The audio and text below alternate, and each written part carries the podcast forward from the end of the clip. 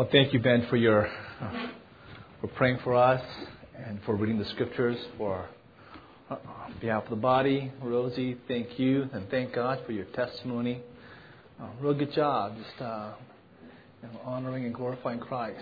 You know, it's encouraged, and and um, I will be on my knees this week to pray for your brother, that God would show the same mercy and grace that He showed to you, your brother as well. Thank you for that. Well, as Ben prayer, prayed, um, next week Marcus and I will be going to Kazakhstan to do a scouting trip to prepare for the summer mission team that will be going um, this summer. We're sending 19 men and women to three different countries Czech Republic, Ireland, and Kazakhstan. Just received an email from Pastor Pahadshan Mukashev in Almaty, and we talked about our accommodations for Marcus and I while we we're there and he asked me where we would like to stay. Um, we can stay at a hotel for seven nights, or an apartment, or we could stay with him at his church and sleep on benches. Um, he said it's a very difficult way to stay, but that's um, where he's staying right now.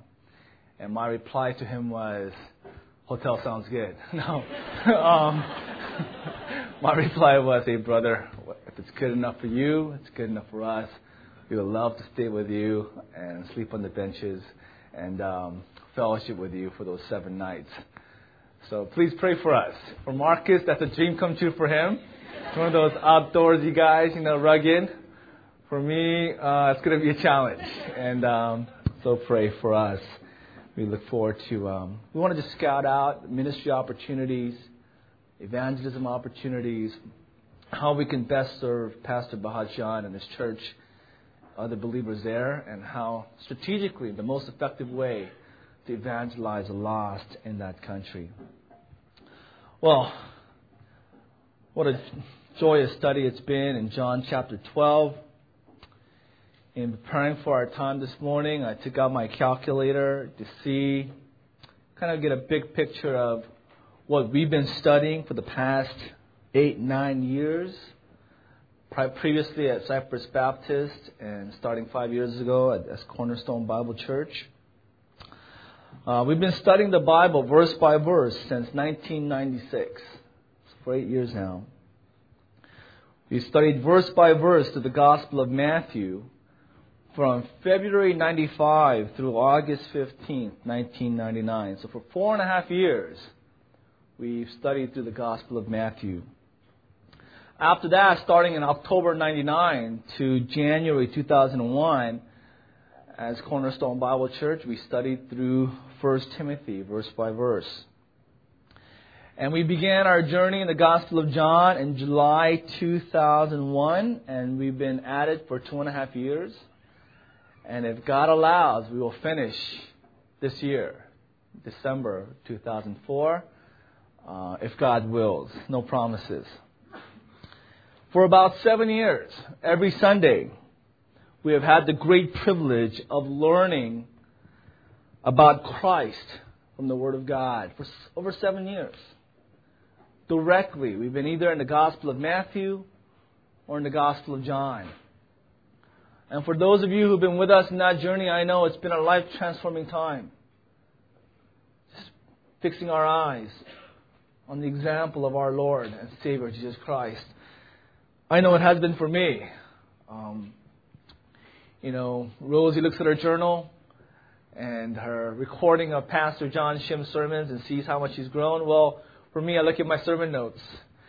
And I'm kind of embarrassed when I go back to 1996 and see three page sermon notes, filling up an hour, growing to five, growing to 10. Today we're at 19 pages. So, um, just seeing my own heart being transformed by the Word of God been a joyous thing to see. Thinking about it, this has been one of the greatest joys of my time here at Cornerstone. I'm so privileged to teach God's Word every Sunday. And really privileged to teach God's Word directly from the Gospels, to have Christ before my eyes and have Christ before the eyes of the saints here.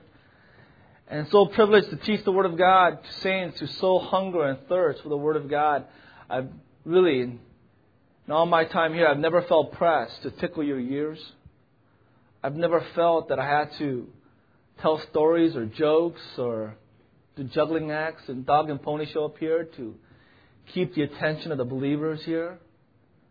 I've always only been pressed to teach and expose the Word of God in all its fullness and to have to see you grow and be transformed and hunger for it all the more and delight in it has been a supreme joy of my life. And thinking about how much we've all learned about our Lord in the past seven years of studying the Gospels, I am again reminded of the fact, the sorrowful fact, that so, so many Christians, so, so many Christians know so very little about Christ. How so many don't know His teachings, have a wrong understanding of His teachings. So few know the marvelous and thrilling details about our Lord, the profound blessing, the heart wrenching details about our King remain unknown to most Christians.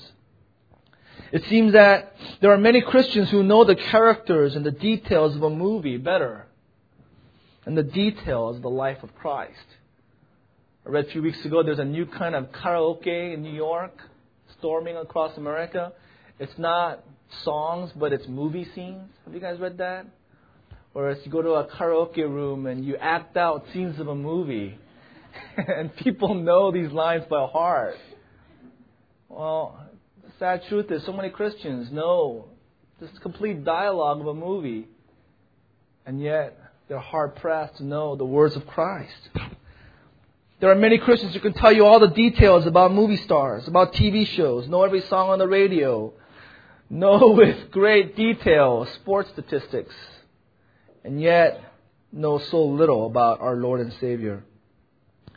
And I sense that in my own heart, my own shallow understanding of Christ. And as I and as we come upon John 12, 27 through 30 this morning, I sense my utter inadequacy to study and teach this text. When I was little, I remember putting on my dad's shoes and thinking, wow, my dad's got big feet. And uh, felt like there were two big boats, you know, that I'm wearing. And I was too small to fill his shoes. Well, I have that same sense this morning as I consider John 12.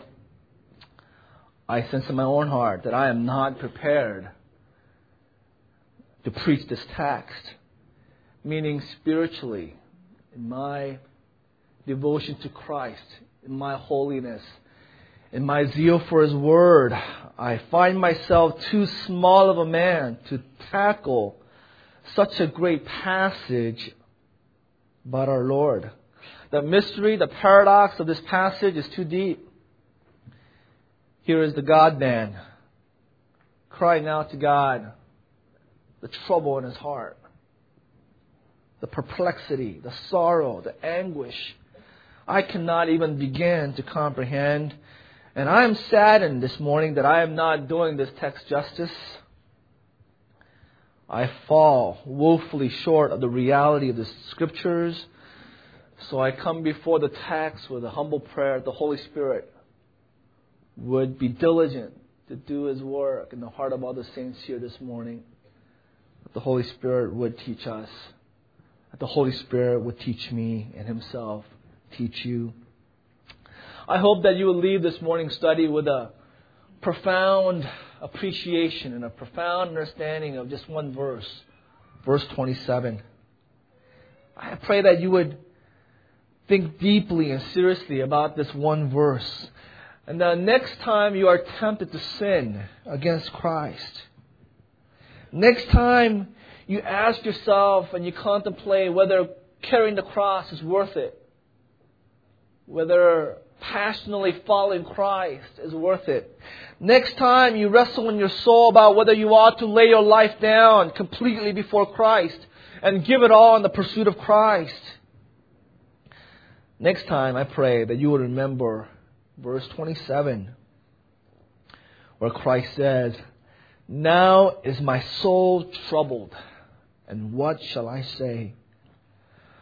Father, save me from this hour. But for this purpose I have come to this hour.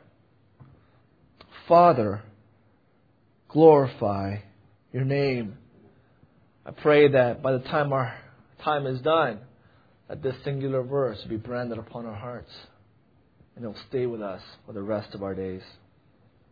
Well, let me quickly set the historical scene here for all of us. Um, if you've been with us for the for past few weeks, you understand that John 12 records our Lord's triumphant entry into Jerusalem.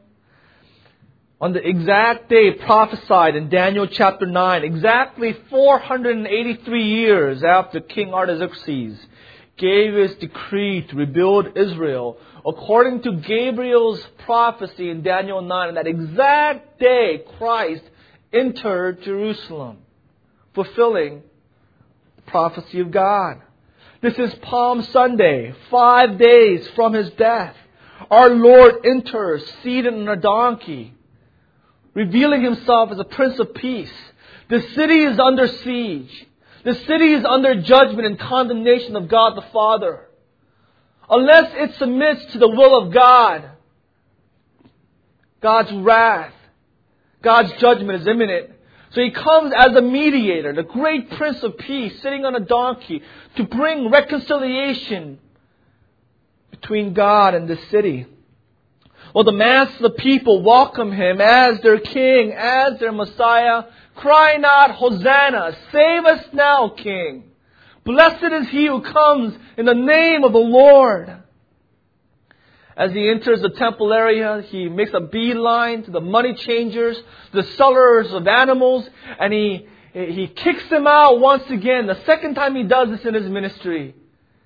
Zeal for his house has consumed him. This place was to be a house of prayer, but they have made it a den of robbers, a place where they make profit out of pilgrims seeking to pray to our God. And then a beautiful thing happens. All those who are sick, the lame, the blind, the crippled, the diseased come to Christ and Christ heals them. It is on this day, later on in the day, that a group of Greek converts to Judaism approach our Lord and it's not recorded in John 12, but by Christ's response, we can discern what they were talking about. They're asking him about discipleship. They were asking him if there were any uh, possibilities about them becoming disciples of Christ. Our Lord tells them that the road to his kingdom is through suffering and death. That is the road that he is on, the Calvary road. That he has come to die so that God the Father might have a bountiful harvest of salvation in the future. And any who would follow him must also follow him to suffer and to die. And then abruptly in verse 27, his thoughts of his death prompt him to turn his attention away from these great Greek believers and turns his attention towards his own soul. As he considers his own death, as he considers his own being lifted up on the cross, he is so moved, he is so distraught over the contemplation of his own death on the cross that he pours out the pain of his soul and he articulates it into an economy of words. And he considers it in his internal monologue here recorded in verse 27. And he considers what he would do. What to do with his sorrow. What to do with his own soul that is so wrought with pain and trouble. And he says, Now is my soul troubled. What shall I say? Father, save me from this hour, but for this purpose I have come to this hour. Father, glorify your name. And so we will see Christ's five steps to the cross. In verse 27, Christ takes five steps. Step one, step two, three, four, and five towards the cross. First step is the complaint of Christ, verse 27. He cries out, Now is my soul troubled. And when he says soul, he's pointing to his inner man. The depths of his being, his soul, his heart, his mind. And he says that his soul is to tetaraktai. Is agitated, it is troubled. This verse indicates that a mighty disturbance exists in the soul of Christ. It's been going on for some time now and has now become very intense. The horrors of the impending cross were felt by Christ as never before. Many believe that Psalm 69, 1 through 4 is a messianic psalm, prophetically revealing the soul of Christ in his anguish. Psalm 69, 1 through 4 says, Save me, O God, for the waters have come up to my neck. I sink in the miry depths where there is no foothold. I have come into the deep waters, the floods engulf me. I am worn out calling for help. My throat is parched, my eyes fail looking for my God. Those who hate me without reason outnumber the hairs of my head. Many are my enemies without cause, those who seek to destroy me. Another Old Testament passage familiar to many of us describing the coming Messiah is Isaiah 53, verse 3. He was despised and rejected by men, a man of sorrows, familiar with suffering. Now, many think that this verse is talking about just the, the crucifixion, just the torture and the pain that Christ endured at the hands of the Roman soldiers, climaxing at the, at the cross. But that is mistaken. This describes the whole earthly existence of our Lord. He was a man of sorrows. That phrase, man of sorrows, is a characterization. In other words, our Lord was characterized by sorrow. That defined his inner man. We, we see it in verse 27 because he voices it, he articulates it. But that is that is the state of his heart, state of his soul throughout his life. Sorrow was not just an element of his life, it is what characterized his life. There is no record of Jesus laughing at all in the Bible, and I'm sure he laughed. I am sure he smiled because he was fully human. But because what characterized him was sorrow, the Bible makes no mention of him smiling, of him laughing. Only the many tears and the deep sadness of Christ. As he encountered sinfulness and wickedness firsthand as a thrice holy God, his heart was often troubled. In Mark chapter 3, remember, he was at a Pharisee's uh, home, and there was a man who, was, who had a shriveled hand, and Jesus healed him of this pediment. Instead of rejoicing at God's miracle, they were angry that our Lord would heal on the Sabbath. So our Lord asked them, What is lawful? To do evil on the Sabbath or to do good? They remained silent. They remained, their hearts were hardened towards Christ. Instead of being humble at the miracle worker, they were obstinate. Seeing how sin had corrupted and ruled their hearts caused our Lord sorrow. Mark 3, he looked around at them in anger, and he was deeply distressed at their stubborn hearts. A few weeks ago, we looked at John 11, 33 and 35.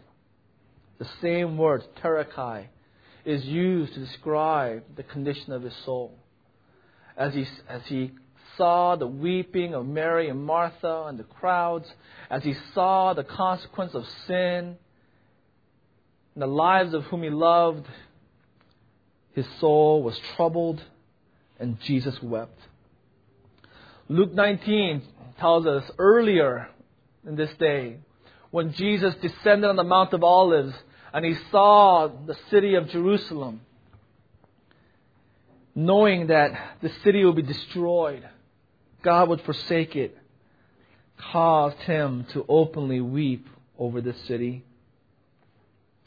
He was a man of sorrows throughout his life, not just on the cross, not just in the garden, but throughout his life. Sorrow, sadness, grief, his soul being troubled characterizes his life. Now, here in John 12, if you're a cursory student of the Bible, you would say, Why is our Lord troubled? Why is he agitated? He ought to be ecstatic. He ought to be happy. This is his coronation. He is coming into the city, and the masses are chanting Hosanna, chanting, Blessed is the one who comes in the name of the Lord, Son of David. They're ascribing him the title of King. He should be happy. It's, a celebration. Why is he troubled? Why is he sad? Some believe that he is sorrowful because he's thinking about him being betrayed by a loyal friend, Judas. Um, Psalm 55, 12 and 13. If an enemy were insulting me, I could endure it. If a foe were raising himself against me, I could hide from him. But it is my close friend who has lifted up his hand against me, with whom I once enjoyed sweet fellowship. That is the reason for his sadness.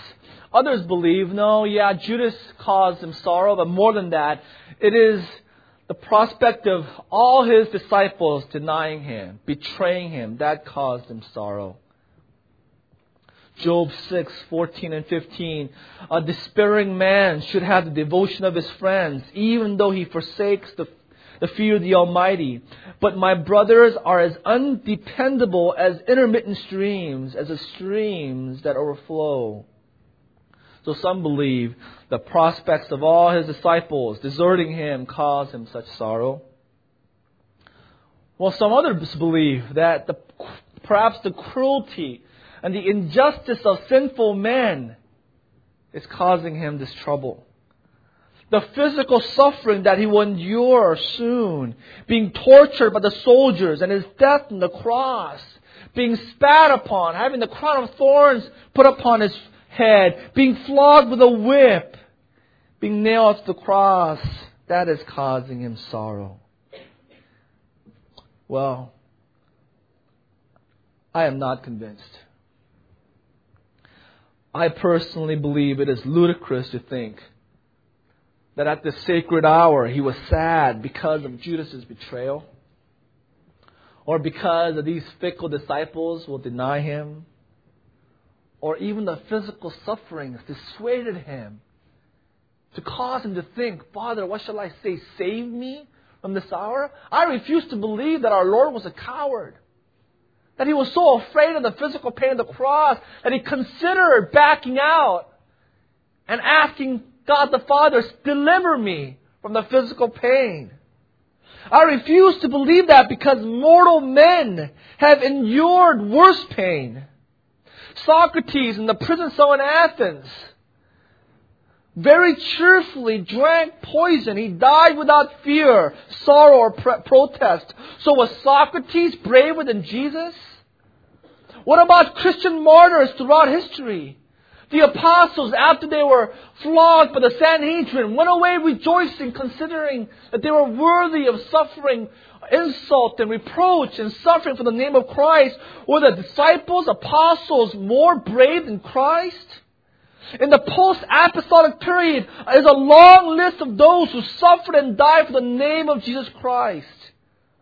Ignatius in the second century, he begged the church not to do anything to procure his release from prison because he wanted to be a martyr for Christ. Polycarp, at the age of 86, the pastor of Smyrna, was burnt at the stake and he was being burned alive. He prayed, Oh Father, I thank thee that you have counted me worthy to receive my portion among the number of martyrs. Remember Perpetua from last week. How she said, I cannot be called by anything other than what I am. And she left her infant son behind. And they, and she died courageously in the arena by the sword. Were they more brave than Christ? It has continued on, this martyrdom in every generation. We have in our generation men like Jim Elliot who was killed with three others trying to get the gospel to the Auca Indians in Ecuador. We have Mr. Graham Staines who was burned alive in his Jeep with his two young sons in the mission fields of India. What about this past week? Four missionaries were gunned down in Iraq. Were they more courageous than our Lord? Was this a moment of cowardice in the life of our Lord? Is this true that the martyrs were joyful, but our Lord was sorrowful? The martyrs were eager, but Christ was reluctant? No. May it never be. A thousand times no. Christ did not reconsider his, his call, his purpose because of Judas or the disciples or the physical pain. You know, as we look at the as we consider Christ's prayer in Gethsemane, it, it gives us the answer why Christ was tormented in his soul in John chapter 12. In the Garden of Gethsemane, he went to the Father three times and he prayed this prayer. May this cup be taken from me. Can this cup be taken from me? The cup symbolized not the physical pain, not the crucifixion. The cup symbolized rather the spiritual agony of bearing the sins of the world. In other words, the cup symbolized God's holy wrath, symbolized rejection that he would experience from God. Jeremiah 25, 15 and 16 describes the cup as the cup of God's wrath. Jeremiah 25, 27 as well talks of the cup as the cup of God's wrath. Our Lord's soul was troubled here because on the cross, all our sins would be laid upon Him. And the resultant consequence is that God the Father would turn his face and reject him as his son. He became sin for us. 2 Corinthians 5:21. He became a curse for us. Galatians 3:13. This was shocking for the sinless Son of God. The, the, the thought of this, of being rejected by God the Father, filled our Lord's soul with grief and overwhelming sorrow. The thought of being spiritually separated from God on the cross caused him inexpressible torment. This movie about the passion, I think, rightly portrays the physical pain of Christ. But that's nothing, really. It is nothing compared to the spiritual sufferings of Christ on the cross. See, why did Christ die on the cross rather than being beheaded, rather than falling over a cliff, rather than being stoned? Why was he so tortured? Because that was the closest thing that God can do to reveal the spiritual agony that his son experienced on the cross. It is revealed when he cries out, Eloi, Eloi, lama sabachthani, my God, my God, why have you forsaken me? That was uh, the dread, the, the fear of David when he sinned with Bathsheba. He said, Father, don't take your Holy Spirit from me. Take my life. Take my kingdom. Take everything. But do not take from me your presence. Well, that exact thing happened to Jesus Christ. You know, a few weeks ago I talked about and I began our study with rejection, how painful it is, social rejection. That when we are snubbed by our friends, or even snubbed by strangers, there is a visceral response that can be recorded by our imaging system because it is so sharp. It is so graphic that, that when, we, when we experience rejection by people, we feel it physically. And I talked about how Christ came to Jerusalem not to be embraced and worshiped and affirmed by the people, but to be rejected by the people, by the city. But above all, the greatest, the most painful rejection Christ would endure, the greatest pain came when he was rejected by God the Father. I mean, just consider that. Being rejected by God the Father. This is what John Calvin says. The death which he underwent must therefore have been full of horror, because he could not render satisfaction for us without feeling in his own experience the dreadful judgment of God. And hence we come to know more fully the enormity of sin for which the Heavenly Father exacted so dreadful a punishment from His only begotten Son. Let us therefore know that to Christ, death was not a sport, it was not an amusement, but that He endured the severest torments known to man on our account. End quote. So our Lord considers this. And he blurts out his complaint My soul is troubled. And he considers a potential remedy. Now, what shall I say? It's a very revealing question. We're listening in on Christ's internal monologue. Christ is speaking to himself. He's not talking to the Greek believers. He's not talking to the disciples nor the crowds. He's talking to himself. And he says, What shall I say? What shall I state? The vivid realization of this inexpressibly dreadful uh, uh experience of, of, of the cross shakes Christ's soul to its depths. So he considers an option a way out. What shall I say? Father, save me from this hour. And for Christ, it was an option in terms of, of ability. Matthew 26, 53 to 54, when Peter endeavored to save Christ, Christ rebuked Peter and said, do you not think that I cannot call on, do you not think that I cannot call on my Father and he will at once put at my disposal more than 72 legions of angels? 80,000 angels. God will put at my disposal if I call on God. And Christ could have done it at any time and be, be delivered. That was an option for him. And Christ considered it. But the third step is that it was not an option for him. He, re- he steadies himself. His will was completely submitted to the Father. Here, he, he quickly Uh, is resolute. He sets himself on a direct course to the cross. He says, No, I will not ask my Father to save me. It is but for this purpose I have come to this hour. He says, I will not ask. I will not pray. Now, this is Sunday. On Thursday night, he doesn't ask. He keeps his word. Our Lord is holy and perfect.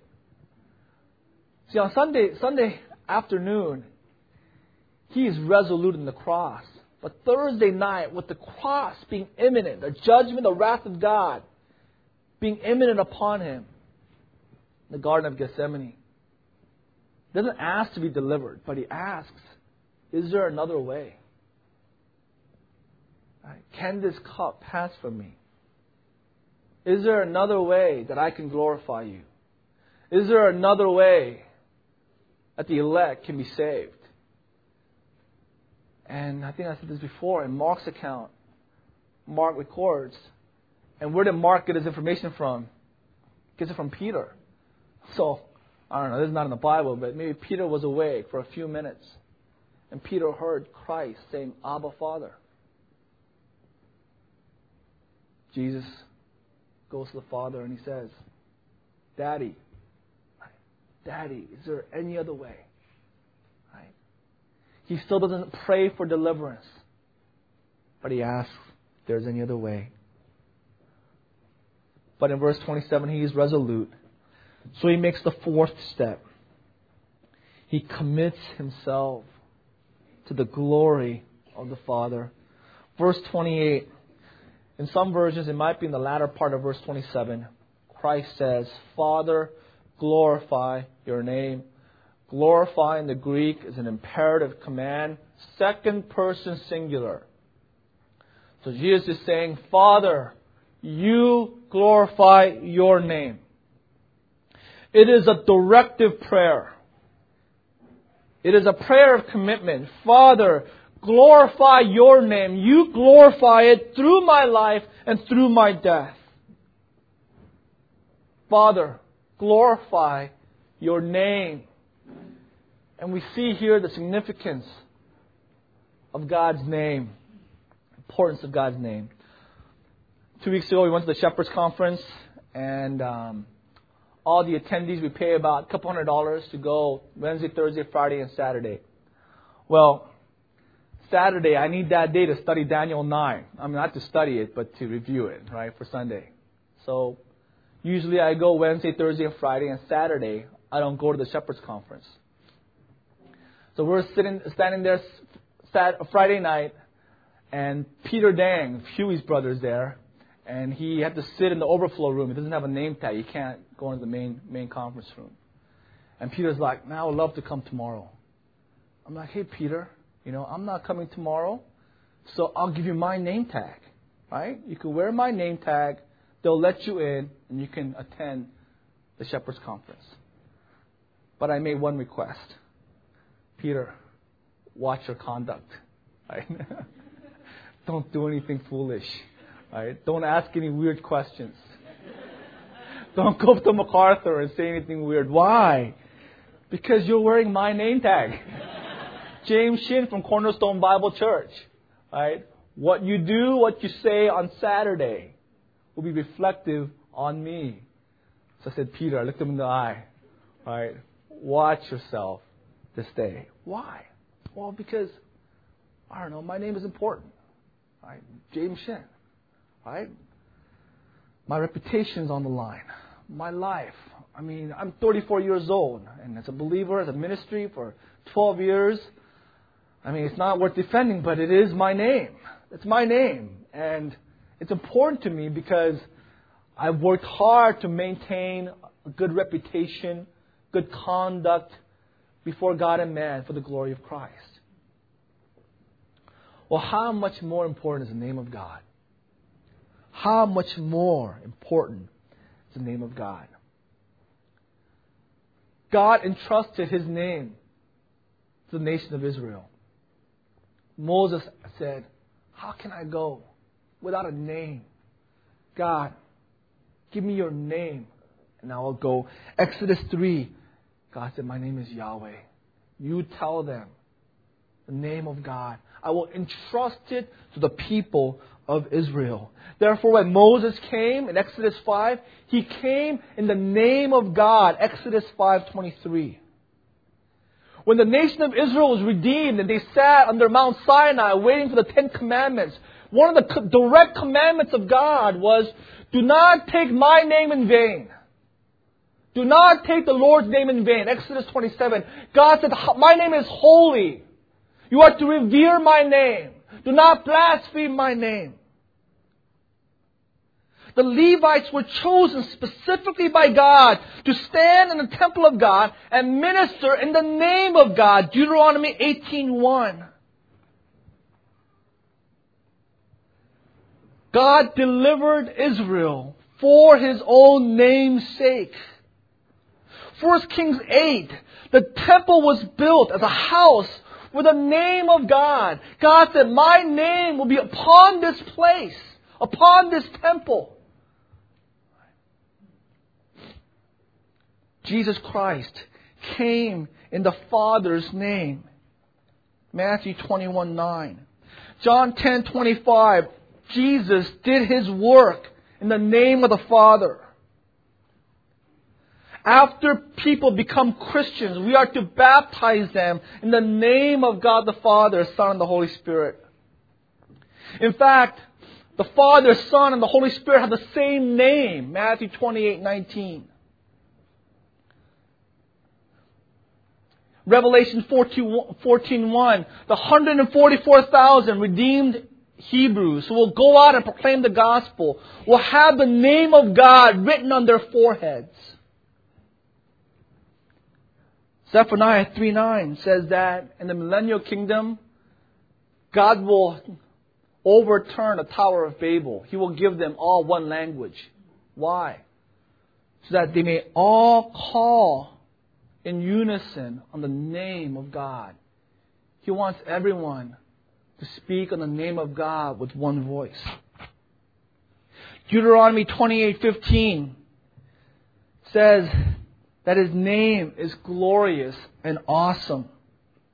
Nehemiah 9:5 says God's name is glorious. Ezekiel 39 verse 7 says his name is holy. Isaiah 48:11 God says, I will restore Israel for my own sake, for the sake of my name. Our Lord is saying, Father, glorify your name. May your name be glorified by my life, by my death, the crucifixion that I will go through. May your name be glorified.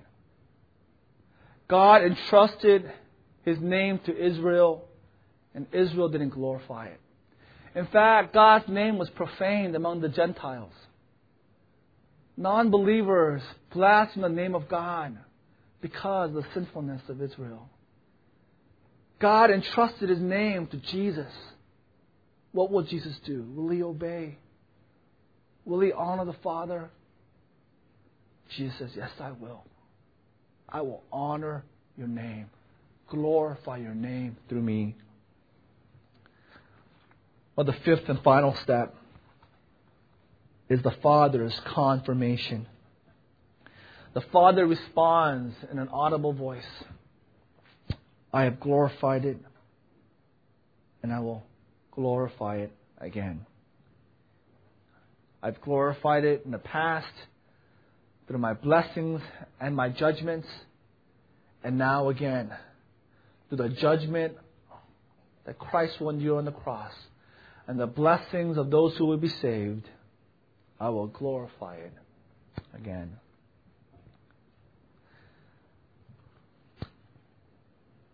Much time has passed. Let me just go through some concluding thoughts. I have several concluding thoughts, applications, if you will, thoughts that we are to think through as we focus and close our study. The first thought that I want to leave you with is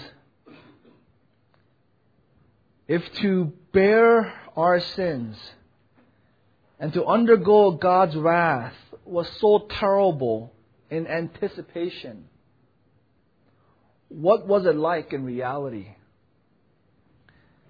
There's a little window that opens up in John 12:27 and we see the heart of Christ and it's troubled at the thought of the cross, at the thought of the rejection that he would experience. If just the thought was terrible, horrible, horrific, what was it like when it actually happened? On the cross.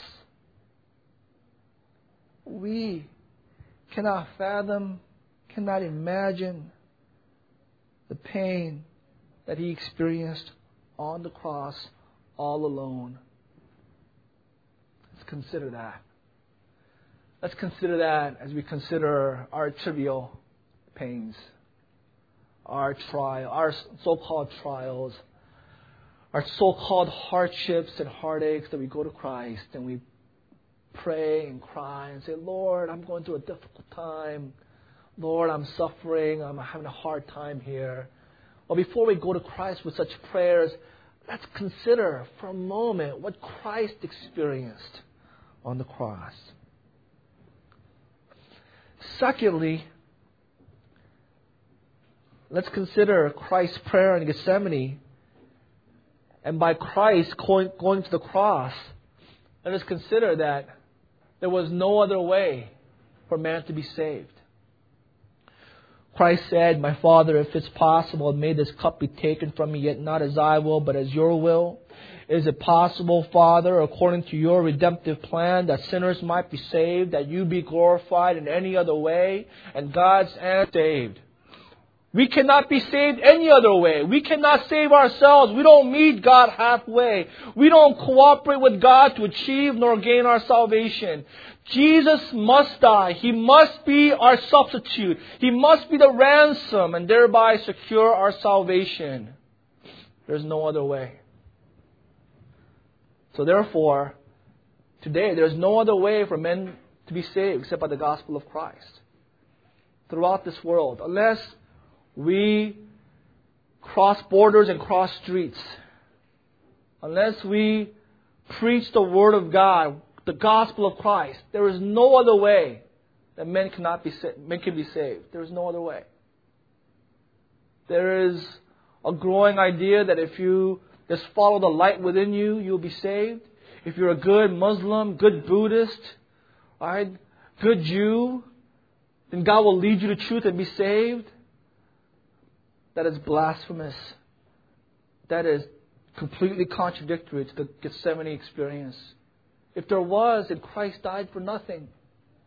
Christ prayed that prayer if it was possible, and God the Father said no. Thirdly, our Lord's agony reveals the wickedness of our sin. It tells us that our sins must be extremely horrible. Our greed, our envy, our cowardice, our every unmentionable sins is revealed in a graphic detail in the spiritual and physical agony of Christ on the cross. As we consider that, can we not feel shame, not feel sorrow and grief over our sins? Do we mourn because the wretchedness, the sinfulness of our souls? Do we weep? Do we call ourselves wretched? What a wretched man I am today as we consider the cross of Christ? See, for us, we sin and it just goes away. Like Christ, Jesus paid for all. Right? Jesus paid it on the cross. Great my sins are forgiven. You know, our sins don't disappear. There's a consequence to our sins. Every sin we commit, there's consequence, and we see it in the cross of Christ. Fourthly, we discover that God's love must be wonderful beyond comprehension. I mean, we see the cross of Christ, and it's the demonstration of God's love towards us. I mean, God should have and could have quite justly abandoned us to our fate. Our Lord could have left us to reap the fruit of our own lifetime full of sins. It's what we deserve. Is it not? That is not what He did. He suffered and He died unto God on behalf of undeserving sinners. He bore your sins, He bore my sins. This morning, is your heart moved by such love? Is your heart stirred by such mercy and grace? If, if it is not, you have no heart. If it is not, you have no soul, you have no conscience. What passes for your heart is a hard and callous, pragmatic, calculated, calculating machine. We see the deep love of God the cross of our Lord. Fifthly, it teaches us that we can come to Christ with boldness and confidence. That today, even though we are marred in sin, even though we are loaded and overwhelmed with weaknesses and corruptions, we can go to Christ with our sins because He is the great high priest who is able to sympathize with our weaknesses. Why? Because he has been tempted in every way just as we are. He experienced every temptation, every weakness. He's without sin, but because he has experienced it, he is to sympath- he is able to sympathize with us. Therefore, we can boldly go to God in prayer, humbly calling upon his name based upon this truth. And a final thought Jesus died for God. Jesus lived and died for one purpose that God's name is glorified. And that's a good son, isn't it? Like in the Asian culture, there is this family name, right? Like in, like in Japan, like they want to go and perform well, not for the medal, not for you know, the advertisement, you know, money that they'll get or personal glory, but they don't want to shame their city, their country, their city, and their name. Why? Because their father's name. A good son wants to conduct themselves well because they're wearing their father's name. And a good son rejoices to honor his father's name. And that's all Jesus wanted. Jesus lived and died so that God, the Father's name, Yahweh, might be glorified in this world. That is all that mattered to him. And therefore, that is all that matters to us as believers. That is all that should matter. That God's name is exalted, that God's name is honored, praised because of our conduct that is all God wants from us. God doesn't want anything else from you. He is jealous for His glory. He is jealous for His name. And you know what? As I think about it, as your pastor, that is all I want from you. You know, what do I want from myself? What do I want from Cornerstone? What do I want from you? I mean, Bob and I, as elders, all your flock shepherds, all the servants here, what, what do we want from people here? We don't want anything else.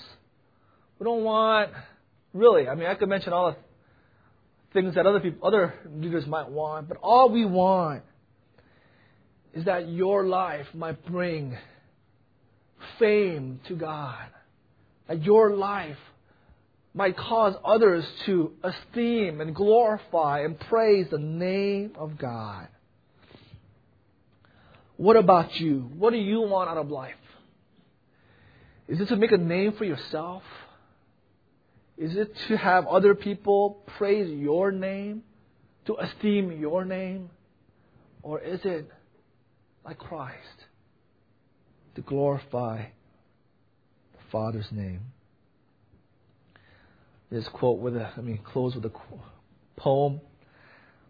When I stand at the judgment seat of Christ and He shows me His plan for me, the plan of my life as it might have been, and I see how I blocked Him here and checked Him there, and I would not yield my will. Will there be grief in my Savior's eyes? Grief, though He loves me still. He would have me rich, but I stand there poor, stripped of all but His grace.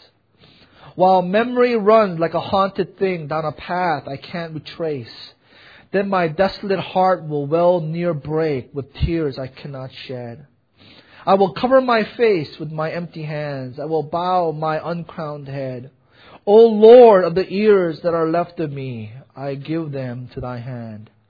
Take me, break me, and mold me to the pattern that thou hast planned.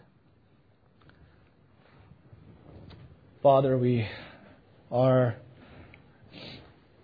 humbled that you would reveal your soul to us. You would open your heart and grant us a glimpse of your heart and your motivation and your desire to glorify your Father in all things. That is why, Jesus, we praise your name. That is why Jesus, we are proud to, name, to wear the name Christian.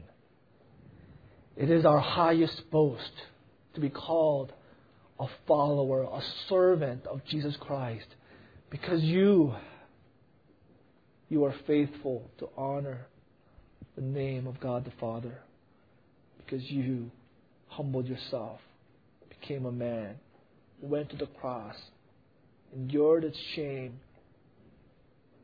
and you now sit at the right hand of God. Therefore, Lord, we praise the name of Jesus Christ. We wear it with honor. We wear it with pride. Lord, we pray that you would grant us such resolve, such courage, such uh, devotion in our soul that we would glorify your name through our life and through our death. May we consider our lives worth nothing if only we might finish the race, the task given for us, that you might be pleased. In Jesus' name, amen.